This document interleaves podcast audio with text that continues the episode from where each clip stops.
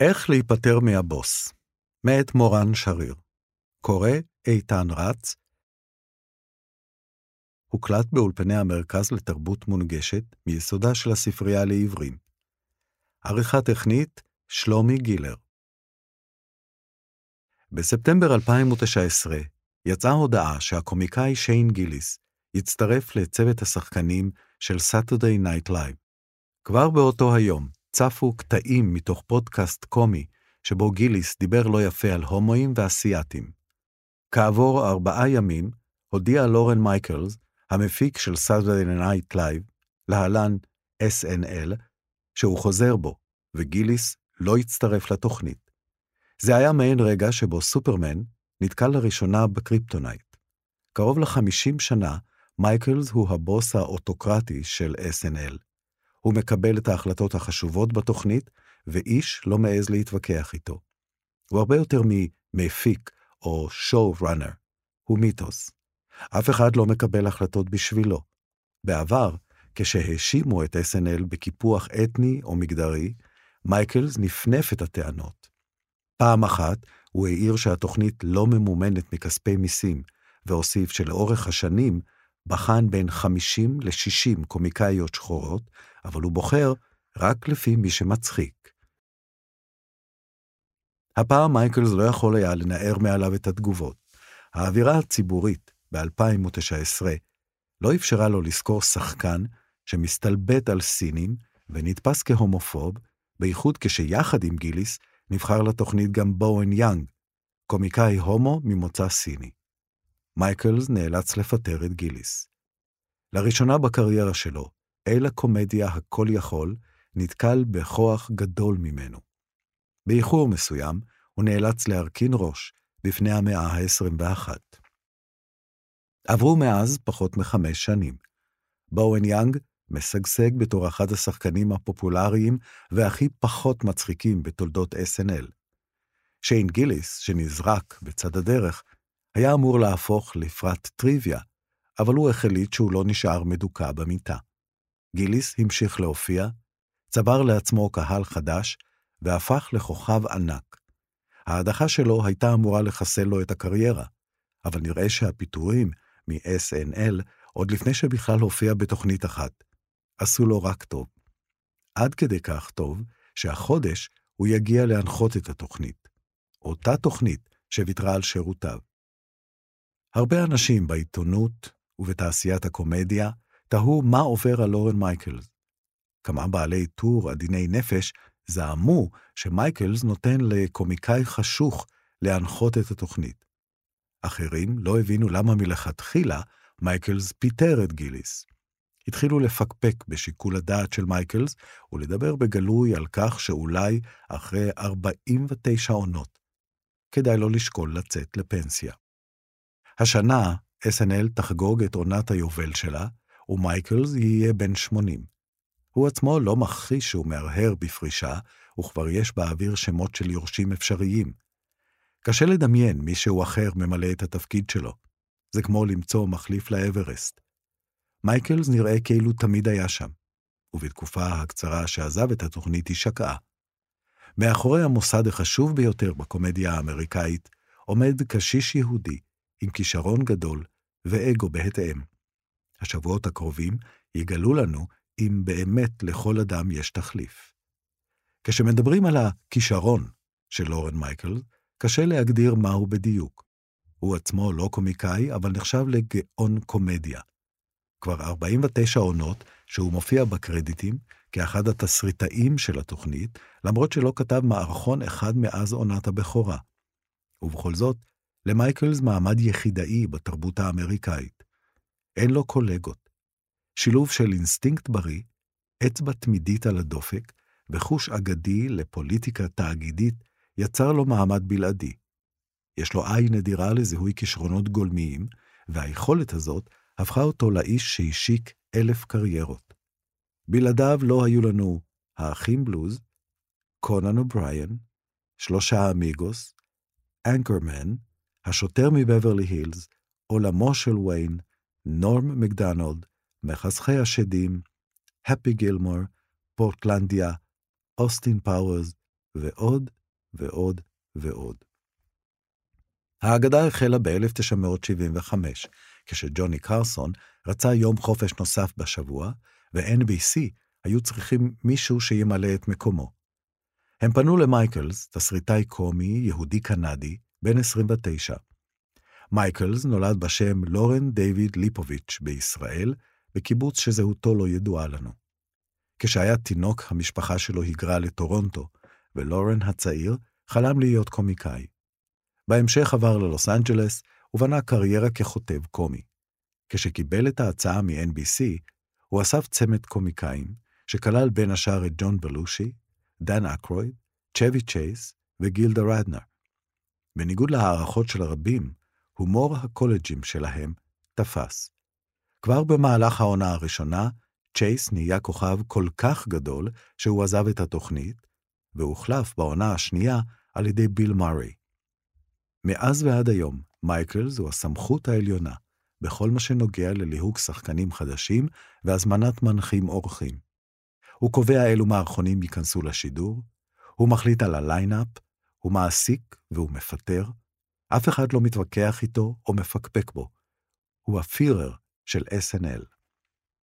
לא תמיד הכל הלך חלק.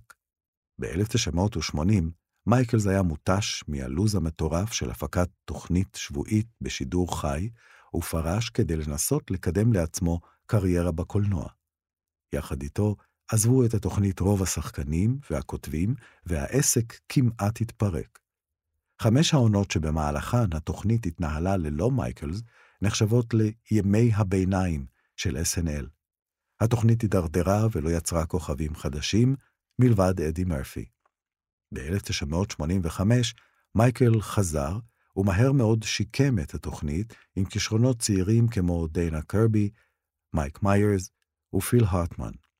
הקאמבק חיזק את המוניטין של מייקלס כמחשף קומי, וקיבל את המעמד שלו כמנהיג הבלתי מעורער של התוכנית, והיחיד שמסוגל להוביל אותה. זה לא אומר שהוא מנהיג אהוב. אנשים שעבדו איתו טענו שהמטרה של מייקלס היא להיזכר כאגדה, ובהתאם הוא בונה פרסונה גדולה מהחיים ולאו דווקא נעימה. כתבות שהתפרסמו עליו לאורך השנים ציירו אותו כדמות אב לשחקנים ולכותבים שלו, אבל גם כאב מתעלל למדי. הוא שומר על ריחוק, לא מפגין חום או אהבה, מקמץ במחמאות ונמנע מלצחוק בכל רם באודישנים או בחזרות, כדי להגביר את חוסר הביטחון של המבצעים. מייקלס שולט בכל המידע, בפרטי ההפקה וברכילות המשרדית, אבל משאיר לאחרים את העבודה המלוכלכת של השלטת משמעת בשחקנים פרועים. הוא אוהב ליצור תלות. עבור אדם אכזר זה לא קשה, בייחוד אצל אנשים שבריריים כמו קומיקאים ותסריטאים. בכתבת פרופיל אגרסיבית למדי, שהתפרסמה במגזין ניו יורק, ב-אלף תשע מאות תשעים וחמש, אמר כוכב לשעבר של התוכנית, שלא הזדהה בשמו. לורן רוצה שאנשים ירגישו חוסר ביטחון. זו אותה טכניקה שמשמשת כתות. משאירים אותך ער במשך שעות, אף פעם לא נותנים לך לדעת שאתה בסדר, ותמיד גורמים לך לחשוב שמישהו אחר יכול להחליף אותך ברגע. מייקלס שולט בעובדים שלו באמצעים כוחניים מעודנים. הוא לא צריך לצעוק. מבט כפו אחד, או משפט אנדרסטייטמנטי צונן, כבר מסבירים לך מה הוא חושב עליך. לא במקרה מייק מיירס יצר את הדמות של דוקטור איבל, נבל קר לב, גאון ואכזר, על בסיס דמותו של מייקלס, עם אותה צורת דיבור ואותן מניירות. מייקלס משתמש במניפולציות הפסיכולוגיות שלו, לא רק כדי לשמור על אחיזת ברזל בתוכנית הדגל שיצר, אלא גם כדי לקדם את שלל הפרויקטים הצדדיים שלו. חברת ההפקות שלו, ברודווי וידאו, הפיקה בין השאר את ה-Late Night של קונן אובריין, לשעבר תסריטאי ב-אס אן אל, רוק שלושים, ילדות רעות, Tonight Show עם ג'ימי פאלן, ועוד עשרות תוכניות, סרטים וסדרות, בחיקוב אנשי אס אן אל. מייקלס משתמש בפרויקטים האחרים שלו כגזרים, כדי לשמור על שחקני התוכנית צייתנים ונאמנים לו אישית.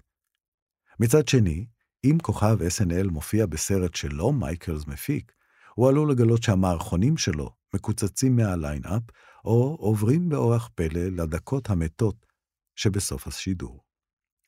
אם מחשיבים את כל הפרויקטים הנוספים שלו לאורך השנים, מייקלס עומד בראש יקום קומדיה מסועף ועמוס אינטרסים. המיליציה הקטנה והחתרנית שהקים ב-שבעים וחמש, עם עשרה תסריטאים ושבעה שחקנים, מתודלקים בכמויות אדירות של קוקאין כדי לעמוד בלוחות הזמנים, הפכה לתאגיד ענק ומסורבל. אס אן אל היום היא לא רק סדנה יצירתית, אלא עסק שמרני למדי, עם תרבות ניהולית, פוליטיקות וקיבעון למסורות. הארי שירר, ספיינל טאפ, משפחת סימפסון, שהיה חבר צוות בתוכנית, כינה פעם את אס אן אל, ארגון היררכי, מורכב ורבוי פוליטיקה, שמתחזה לחדר מעונות בקולג'. ובכל זאת לא רק גינוני העריצות הקנו ללורן מייקלס את היראה של עובדיו. הוא בנה את מותג הקומדיה המוביל באמריקה, ובמשך חצי מאה מושל במפעל חייו ברזולוציות הגבוהות ביותר. חוש הליהוק שלו, קבלת ההחלטות וההסתכלות על התמונה הרחבה, הפכו את תוכנית התלאים המאולתרת שלו מה-שבעים למוסד ששינה את התרבות הפופולרית בעולם. מייקלס האלגנטי, המקושר, האייקון הניו יורקי ואיש תרבות גבוהה ונמוכה, אפשר למצוא אותו קרוב לפרקט במדיסון סקוואר גארדן, או בתא משלו באופרה, משרה על אס אן אל איזו ארומה של טעם טוב, שמסייעת לטשטש את צחנת בדיחות הפלוצים, שעולה לעתים קרובות מהמערכונים האינפנטיליים בתוכנית. המעמד שלו מאפשר לו להשיג את הכוכבים הגדולים ביותר להנחייתה. הוא יכול להרים טלפון לפול סיימון, למיק ג'אגר, לטיילור סוויפט או לברק אובמה, ולהביא אותם להופעותו ריח. היותו אב מייסד מקנה לו חופש יצירתי מול הנהלת אן בי סי וגם תקציב נדיב. ההערכה היא שפרק של אס אן אל עולה להפקה בין שני מיליון ל-ארבע נקודה חמש מיליון דולר, תלוי בעונה. קשה להאמין שהיורש של מייקלס יזכה לכל כך הרבה קרדיט. מצד שני, אן בי סי היא לא ארגון צדקה. הרשת לא הייתה שופכת כל כך הרבה כסף על תוכנית שלא מחזירה את ההשקעה. בשוק כל כך אכזרי ומוכוון רווח, שבו נוסטלגיה, סנטימנט וכבוד להישגי העבר שווים לנייר טואלט דאשתקד, התקציב של אס אן אל הוא כנראה התשובה לשאלה הנצחית אם התוכנית עדיין מצדיקה את קיומה. ב-ארבעים ותשע השנים שחלפו מאז ש-Saturday Night Live עלתה לאוויר, מלווה אותה שלוש שאלות קבועות. האם היא עדיין מצחיקה? האם היא עדיין רלוונטית? והאם זו העונה האחרונה שלה? כששודרה לראשונה, באוקטובר אלף תשע מאות שבעים וחמש, השם הרשמי של צוות השחקנים היה השחקנים שעדיין לא מוכנים לפריים טיים. זו הייתה התייחסות קומית לעובדה האמיתית מאוד, שמעטים האמינו ביכולות של השחקנים להחזיק תוכנית ובסיכויים שלה לשרוד יותר מעונה. הסקפטיות הזאת חוזרת שוב ושוב בגרסאות שונות לאורך יובל שנים. דעתו של כותב שורות אלו היא ש-אס אן אל לא מצחיקה כבר לפחות עשור.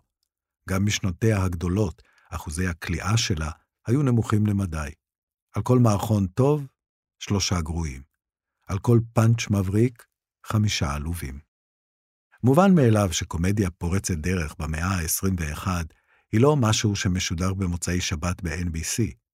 בכל רגע נתון, נער או נערה יכולים לחשוב על רעיון מבריק ולהעלות אותו לטיק-טוק. בלי אודישנים, בלי לילה לבן בחדר כותבים, בלי חזרה גנרלית, איפור פלסטי, ובטח בלי תקציב של שני מיליון דולר. במציאות כזו, איזה ערך יש לתהליך האוצרות והסינון, שבו לורן מייקלס לוקח סטנדאפיסט אלמוני מנברסקה, ומושך אותו למלוכה. ובכל זאת, למרות ש-אס אן אל כבר לא מסרטטת מדי שנה את גבולות הקומדיה, ובקושי מעלה גיחוך, עדיין יש לה המון כוח. עצם השם, Saturday Night Live, נושא אורה של הצלחה והילה מגית. אנשים מוכנים להרוג כדי להצטרף לתוכנית. המילים Saturday Night Live בקורות החיים הן כרטיס כניסה כמעט ודאי לקריירה ארוכה בקומדיה. גם בעונות חלשות במיוחד, יש עוצמה למסורת המתמשכת של הפורמט המוכר עם העוגנים הקבועים, וזו מצטברת לאורך שנים. מערכון הפתיחה שנגמר תמיד בצרחה המוכרת, המונולוג, הלהקה, מבזק החדשות, אולפן אייץ' אייט בבניין רוקפלר במנהטן, כל אלה מהדהדים אוטומטית רגעים שהפכו לגדולים, בין שמתוך גאונות קומדיה או נוסטלגיה לשמה. הם מזכירים הברקות קומיות כמו וויל פרל דופק על הפעמון במערכון מור קאובל, מייק מיירס ודיינה קרבי מעצבים את גיל ההתבגרות של רבים מאיתנו במרתף של עולמו של וויין, קריס פרלי השמן נבחן להיות חשפן צ'יפנדייל. בזמן אמת ראיתי את נורם מקדונלד מגיש את הפאנצ'ים המושלמים ביותר במבזק החדשות השבועי, והוא הפך את עולמי. בשידורים חוזרים ראיתי את אדי מרפי בתפקיד ג'יימס בראון בג'קוזי, או את דן אקרויד וסטיב מרטין בתור צמד אחים צ'כים נלעגים. חשבתי אז שהם הדבר הכי מצחיק בעולם. אין ל-אס אן אל מה להציע היום ליקום הקומדיה, מלבד עידי נוסטלגיה ופאנץ' טוב מזדמן במבזק החדשות של מייקל צ'ה וקולין ג'וסט, שעפים על עצמם בסוף כל בדיחה מצחיקה. ובכל זאת, התוכנית עדיין מצליחה למדי. היא לא קובעת סדר יום, אבל היא גורם שמתייחסים אליו. גם נתוני הצפייה לא רעים. בבחורה של העונה הנוכחית צפו ארבע נקודה שמונה מיליון איש, וזה לפני שסופרים את הצפיות במערכונים בודדים שעולים לטיקטוק ולאינסטגרם והופכים לווירליים. הפרק הזה, אגב, הדגים את כל מה שרע בסתירה הפוליטית של אס אן אל. המנחה היה פיט דיווידסן, איש אס אן אל בדימוס, קומיקאי חסר כל בשורה קומית, שהפך לכוכב בזכות הקעקועים, הסמים, ההרס העצמי, איומי ההתאבדות התכופים שלו, ודייטים בפרופיל גבוה. התוכנית שודרה ב-ארבעה עשר באוקטובר, בדיוק שבוע אחרי מתקפת הפתע של חמאס על ישראל. במקום מערכון פתיחה, דיווידסן נתן מונולוג נוגה, שבו דיבר על המראה והסיפורים האיומים מישראל ועזה. זה היה עלוב. איזה סיפורים איומים בעזה הצליחו לזעזע את דיווידסן שבוע אחרי הטבח הנורא בנגב. ב-ארבעה עשר באוקטובר עוד עלה עשן בבארי. צהל לא התחיל להתחמם בעזה. מה זה הקשקוש הסימטרי הזה? ראיתי כל כך הרבה צילומים נוראים השבוע של ישראלים ופלסטינים סובלים, אמר דיווידסן. הילד הרע של הקומדיה פתאום נשמע כמו נציג הצלב האדום.